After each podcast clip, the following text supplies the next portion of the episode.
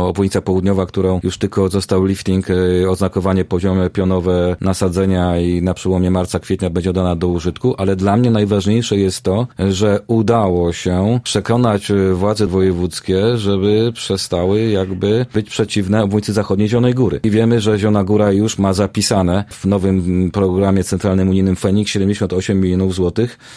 a w programie regionalnym 16 budowę zachodniej obwodnicy Zielonej Góry i